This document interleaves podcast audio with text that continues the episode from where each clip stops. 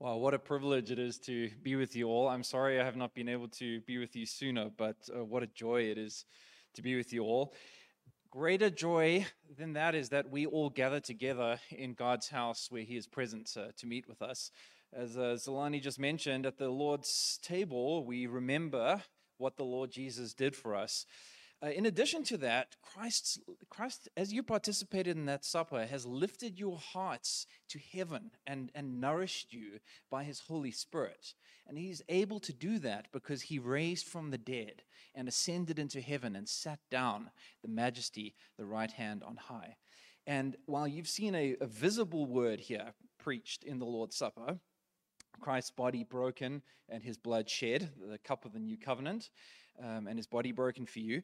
Now you hear the Lord speak to you again. Uh, this is the spoken word, the heard word that thunders forth from heaven, where the victorious king is seated in power. And so uh, listen carefully as you hear God's word uh, this morning. Comes to us amazing text from First Corinthians chapter 15. So if you have your Bibles, uh, please open with me there. Uh, the text is 1 Corinthians chapter 15, and we're reading from verse 35 to 49. So 1 Corinthians 15, 35 to 49. This is God's word for you, his people, so pay careful attention to it. But someone will ask, How are the dead raised? With what kind of body do they come? You foolish person, what you sow does not come to life unless it dies. And what you sow is not the body that is to be, but a bare kernel, perhaps a wheat or some other grain. But God gives it a body as He has chosen, and to each kind of seed its own body.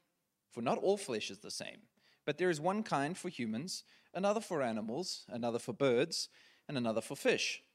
There are heavenly bodies and earthly bodies. But the glory of the heavenly is of one kind, and the glory of the earthly is of another.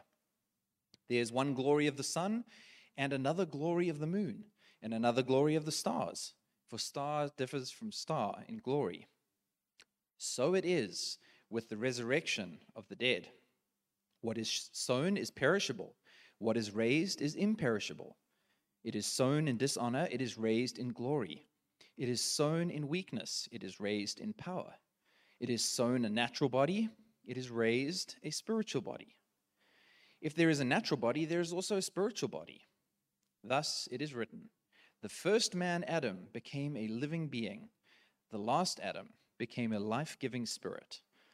But it is not the spiritual that is first, but the natural, and then the spiritual. The first man was from the earth, a man of dust. The second man is from heaven. As was the man of dust, so also are those who are of the dust. And as is the man of heaven, so also are those who are of heaven. Just as we have borne the image of the man of the dust, we shall also bear the image of the man of heaven. This is God's word. Well, if you have dabbled in gardening, or maybe more than dabbled, you will know uh, the, a little bit about the curious nature of seeds. A seed could be large or small, rough or smooth, round or oblong, uh, light or heavy. And while they have lots of differences, they have one thing in common. When you plant a seed, what it grows into looks nothing like what you put in the ground. Now, we don't know necessarily from the seed what kind of body it's going to produce. It could be a shrub or a tree, a herb or a carrot, a banana, a soft succulent, or a thorny high felt bush.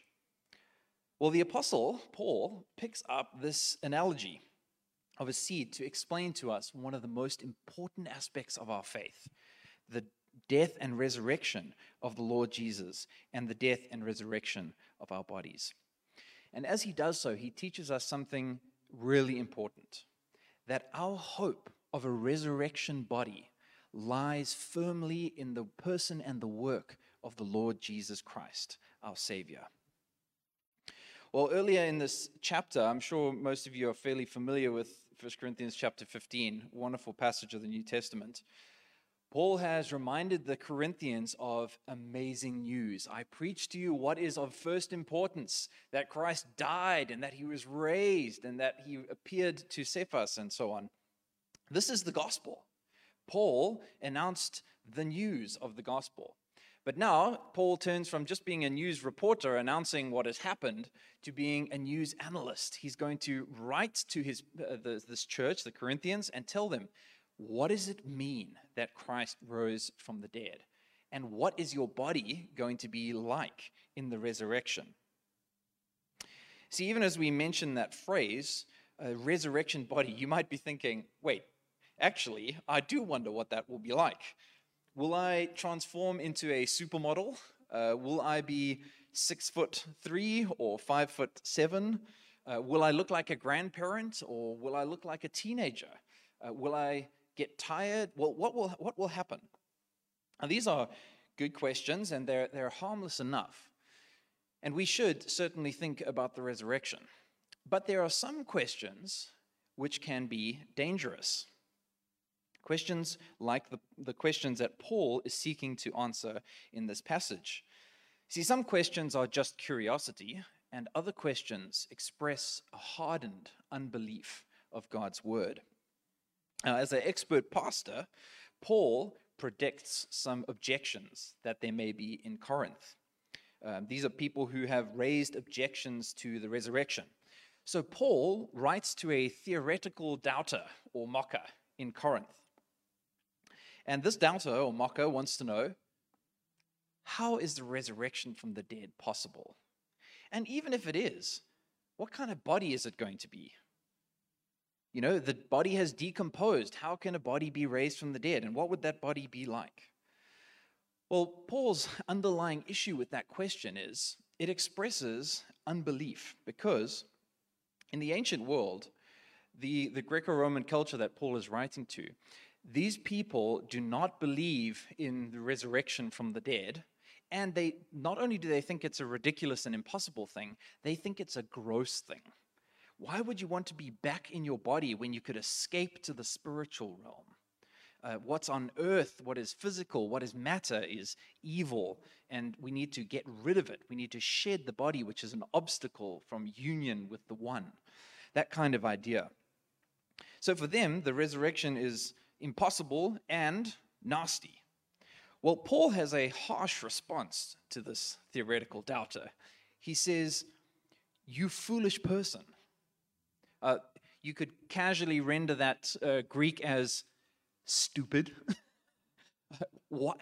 You, you have no idea if you are going to doubt the resurrection from the dead. He says, he's going to start now talking about nature and say, well, I'm going to show you things in the real world, things that you know, that you believe and are true. So, how much more true can it be of you in the resurrection?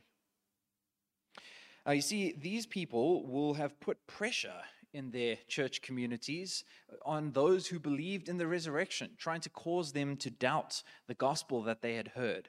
And this has been true right from the time that Jesus raised from the dead that this is a the fact that we believe in the resurrection is a scornful thing to be mocked by the world. And people will mock you for your belief in a resurrected savior. The thing is the, the bible calls such a person a fool because they deny as paul does here a fundamental reality that when that tombstone rolled away everything changed in human history for Christ raised from the dead in resurrection power and has shared that with his people. I see, those who don't know God's power are foolish because they don't understand reality.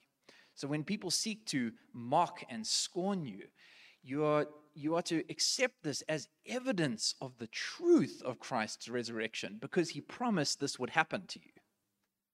Uh, so even when the world comes against us, that can strengthen our faith. And that's what Paul is writing to the Corinthians to do in this text. He says, You are the foolish ones for doubting this because God's power is obvious, it's everywhere in creation, it's evident in the church, and so on. Well, to respond, Paul gives a few lines of evidence. The first is he says, Well, do you want to see God's power? Look at seeds. And then, secondly, he says, You want to see God's power? Look at the different types of bodies there are on the earth. and look at the different types of bodies that there are in the heavens and their differing glory. They're not all the same. The seed transforms, and different bodies have different glory. So Paul goes with the beginning, of the first one, talking about seeds, uses an analogy that will be common in everyday life. It's common enough for us, but for people in agriculture like this, very understandable. And he talks about the seed. To answer the question, can the dead come back to life? He says, well, yes, in the same way as a seed. Now, we know that a seed doesn't actually die when it's planted, but it, it gets buried in the ground and something new and different comes up in its place. The people of, of the ancient uh, of the of ancient Palestine considered this burial of a seed a kind of death. So the point holds. A precedent already exists in the natural world for death and life. And if God can do it with a seed, he can certainly do it with his people. He can certainly do it for you and I at his return.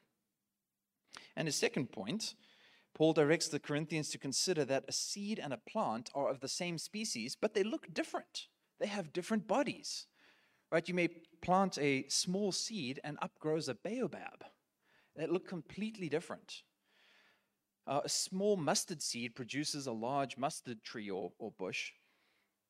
But not only that, creatures on the earth have different kinds. We have a body for people, we have bodies for animals, uh, we have bodies for fish in the sea, we have bodies for birds in the sky. All of God's creation, He has made them, and He's made them differently.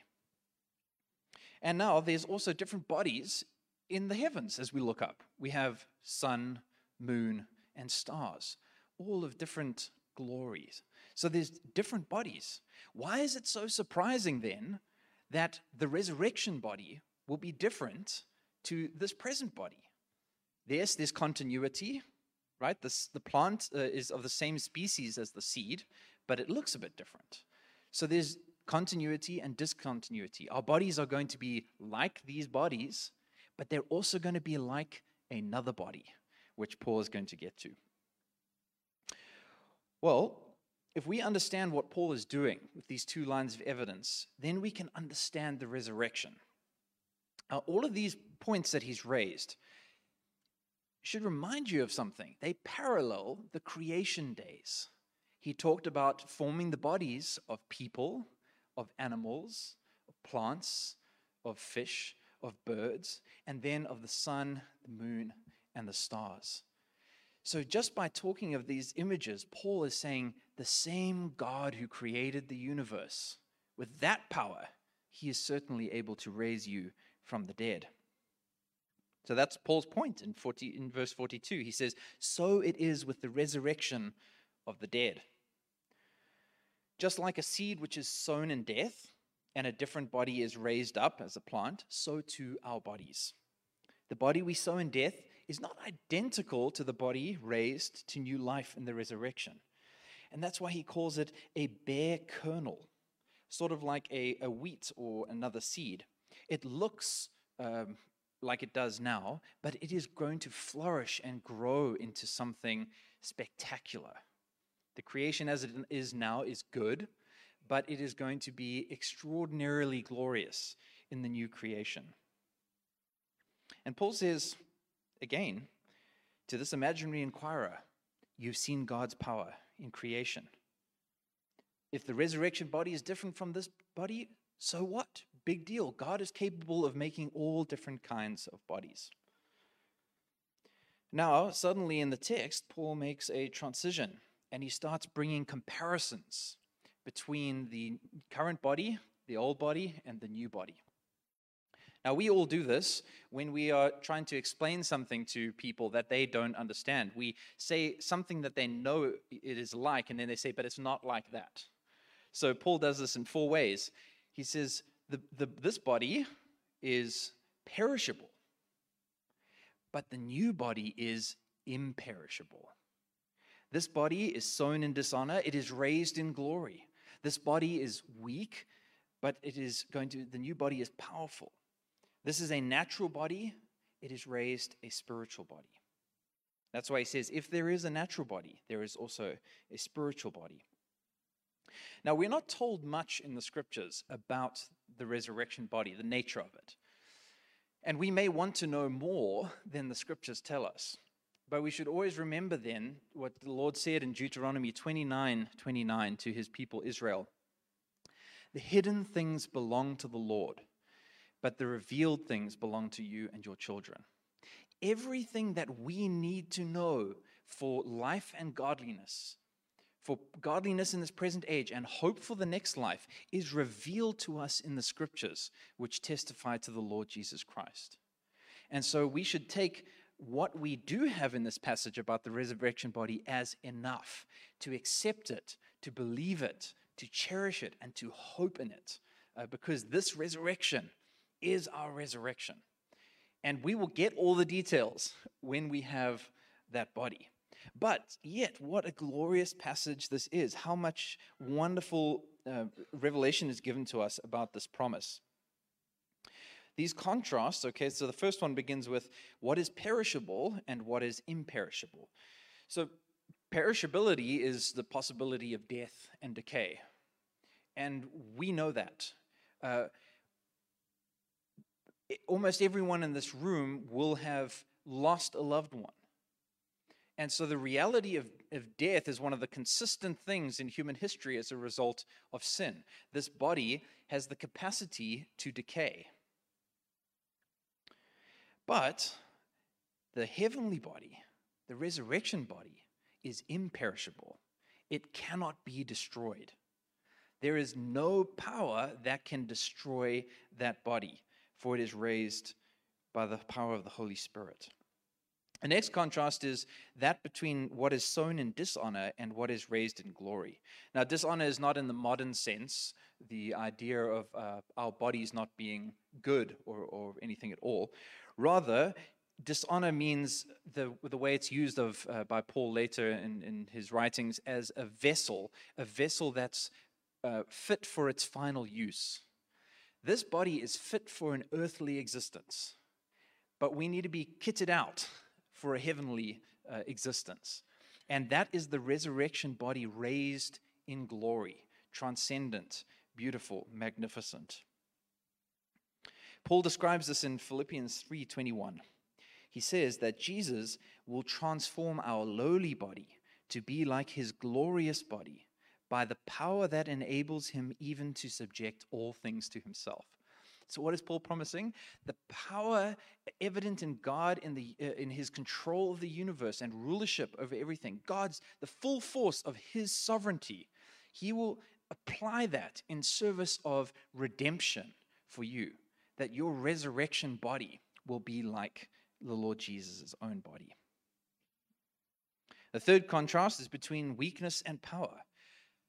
Don't know about you, but it takes till about Monday afternoon in my week when my body starts getting weak and tired after rest on a Sunday. Uh, I can't wait for a day when I do not get tired, I do not get sick, I do not get malnourished or damaged or subject to any danger of any kind. Uh, that is the body we will have, a body that is filled with the resurrection power of the Lord Jesus Christ, the same spirit that raised Christ from the dead. Now, that spirit dwells in us and has made us new creations in Christ, but we still await our resurrection bodies. And finally, his last uh, contrast is between the natural body, which is sown, uh, which is better, you could translate that as the earthly body or the, the fleshly body. The body which is raised is spiritual. Now, that doesn't mean it's not matter. Matter is good. What God has created is good, and we will have bodies. But it is a body that is shot through with the very spiritual power, again, that raised Christ from the dead. It is a, it is a body from the Holy Spirit, a spiritual body. It's empowered it's glorified by God's empowering and glorifying Holy Spirit. These are difficult to contain as we, as we think about how majestic these promises are. But this is for us. And Paul says, Do you know how you can know this? As Paul so often does. He says, As it is written in the scriptures. already. And what, where does he go? Well, he goes to Genesis chapter 2, verse 7. He goes right back to creation when God formed Adam's first body. And uh, he says there, quoting from Genesis 2, the first man, Adam, became a living being. Now, if you go and read Genesis 2, verse 7, you won't see first, uh, first man. Rather, it'll say Adam became a living being. That's because Paul uh, self consciously is now writing scripture as he writes to the Corinthians. And so he's saying, the first Adam became a living being. And wonderful truth that is that from the dust, God made Adam and breathed life into him.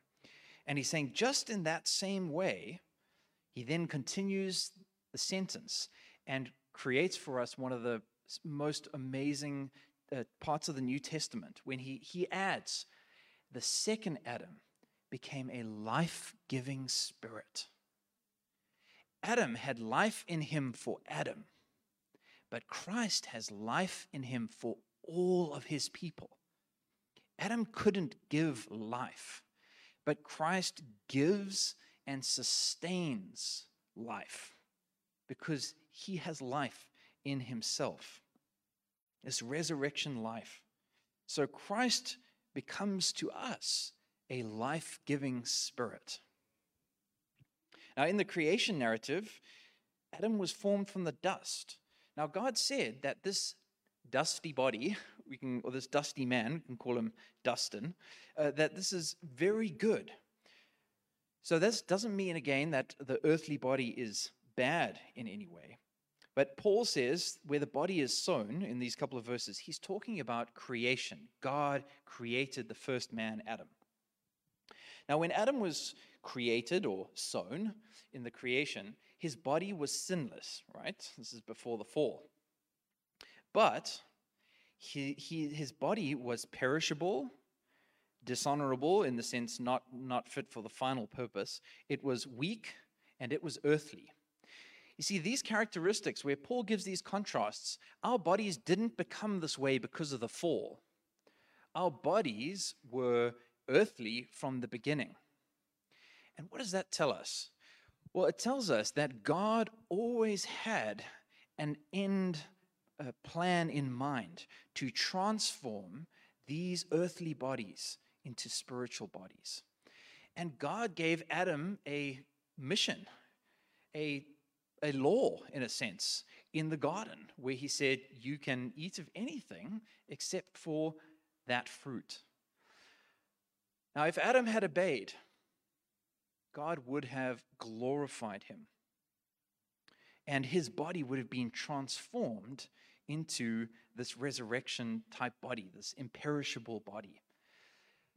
But we know the tragic, world altering consequences because Adam did not obey God's command and plunged humanity into sin. What does Paul say? In Adam, all died. Adam was what we call a federal head. What happened to him happened to all who were in Adam for the for whole of his posterity. That's what the scriptures are very clear about. That because of Adam's sin, all perish in their sins. No one is good, not even one. Now, what Paul says in verse 48 is he calls Dustin, uh, Dustin here, and we, we get our very nature from this man, Adam, or Dustin. As was, see verse 48, as was the man of dust, so also are those who are of the dust. As the one in whom we were born, born in Adam, we share in his nature, his earthly nature, as well as his sinful nature. But the focus here is on his earthly nature, that his body could be perishable, uh, corruptible, and all of that. But, but in contrast, praise the Lord, there is not just one Adam. But Paul says the last Adam became a life giving spirit. And here's the extraordinary news for God's people, for those who are in Christ, it says, as the heavenly man so are those who are in him. So, just as in Adam we inherited who he was, in Christ we inherit the nature of his spiritual body. As is the man of heaven, so also are those who are of heaven. This new body complements heavenly existence. It's compatible with the heavenly realm, the realm of the Spirit, that is heaven, the new creation. And for this reason, the last Adam's body was raised incorruptible, glorious, powerful, and spiritual, so that God may give to all his people that very type of body.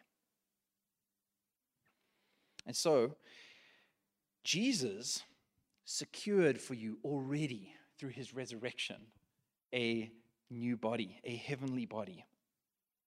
And in the very same way as we, in this age, we look like Adam, in the new creation, we will look like Christ, like his body. And what a truly remarkable promise that is for us. I mean, as we as we hear these truths, they nourish and sustain our faith like a good fertilizer to a young seed. That as we await this heavenly body, and we are we are waiting, um, we, we are being nourished by God's promise to us. That's the nature of Christian hope, is that it's, it's based on God speaking to us his truth, that we may know what our future is, that it is secure, and that though we die in as perishable, we will be raised in glory. Uh, so, this passage for us is our hope hope of deliverance from our present state. And this is will be of particular consolation to those experiencing the effects of the corruptibility of the body. People who are in pain, have diseases, are ravaged by cancers, who have mental anguish, sinful desires, chemical imbalances, uh, heartbreaks, losses, suffering. These are all aspects that in a fallen world our bodies can suffer. But it will not be like that for the resurrection body, where there will be no tears and no pain and no death and no decay and no heartbreak, no pain. All banished because the bodies will be spiritual in the age to come. Now, that is a wonderful promise, but we, we also need to understand how is it that that resurrection body of Christ becomes our resurrection body? And that requires going back to the beginning again. As we said, if Adam had never sinned, he would have become a new creation in this full new creational glory. He would not have died, but he would have been transformed. Well, we know this is true because Paul explains in this very text that God's plan in history was a change in the nature of man as created, because it says, first the natural and then the spiritual. And this is talking about Adam before the fall. First the natural and then the spiritual. But since we said the, the spiritual was going to come through Adam's obedience to God in the garden, what do we do? We have the disaster that Adam did not obey. And every one of us knows that we have not been able to obey God's law perfectly. So, how do we, how do we get to heaven? How do we get the heavenly body? Well, this is the, this is the gospel that Jesus Christ supplied the obedience necessary for us to be in heaven with God, that he obeyed the law perfectly and earned for us life with God forever. This is extraordinary that as one man failed to obey, and in him we all fell, so one man has obeyed, and in him we will all be raised from the dead in glory, just as he was by the Holy Spirit. This is the wonderful news. God's plan for redemption was a second Adam, not as a plan B, but as plan A to save us from our sins and to give us life forever. And although we know from the scriptures it testifies of God's obedience, the, the, the, the guarantee for us that God accepted his obedience is what?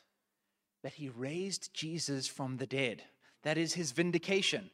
That God said, This man is righteous. That is why death could not hold him, because death had no claim.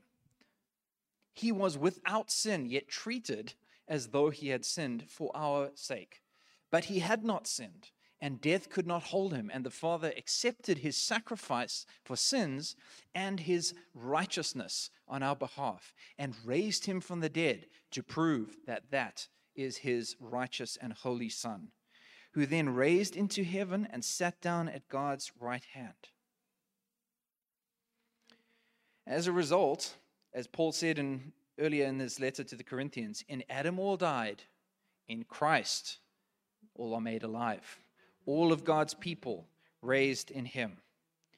And here's the crux of the truth of the gospel how this truth is appropriated for us in our lives. It's through faith in Christ's work, not your own works that someone may boast, because no one's able to offer acceptable works, but to trust in Christ's work, and his righteousness will be counted to you by God the Father. And what does that guarantee? If righteousness leads to being raised from the dead and given glory in the new creation, that means that exactly what God did for Christ, he will do for you. Because if you trust in Jesus, you have that same righteousness that Jesus that the Father accepted when he raised Jesus from the dead. So you who may not be near death or you who may be near death have nothing to fear because you will be raised. Not just raised as Christ was, but in the same way, with the same body. And that's the way to think of what it means for Jesus to be sat at the right hand of God. That you have a man in heaven who is the guarantee that you will be in heaven with the Father as well. And you know, we mentioned that this is the, uh, the week of the Passover festival. Well, the Lord Jesus Christ was raised on which festival day? The day of first fruits. Hence, Paul calls him the first fruits from, of the dead. He's the first fruits of the new creation, firstborn from the dead, first fruits. There is one man in the new creation, and he is the Lord Jesus Christ. And he is your guarantee that you too will be with the Father in the new creation. Now, that alone as a promise is enough for great hope in this life. But in addition to this promise, God has actually sealed it to you. Because when Christ raised from the dead and ascended into heaven, he sent the Holy Spirit. And you have a down payment. That's what Paul calls this in Ephesians, that the Holy Spirit is given to you. You have a taste of heaven, of the new creation because that spirit of heaven, the, the realm of the spirit, that same spirit is in you. In you. And that is a seal, a promise, a guarantee for you of heaven. Oh, what wonderful news that Paul can say that Christ in us, therefore, is the hope of glory, meaning the hope of glorification, the promise of heaven. No wonder Paul proclaimed, if you think about this news, no wonder Paul proclaimed that if there is no resurrection, then we are dead in our sins and most of all to be pitied. But Christ rose from the dead that third day. Our Savior is alive, seated in heaven. And He is present with us here today by the power of His Holy Spirit to nourish us, to encourage us in our faith through His Word and by His Spirit. And so, since Christ was raised from the dead, so will you be on the last day to live forever, along with all of God's people. So let's praise our triune God this day, Father, Son, and Holy Spirit, forever to be blessed. In Jesus' name, amen.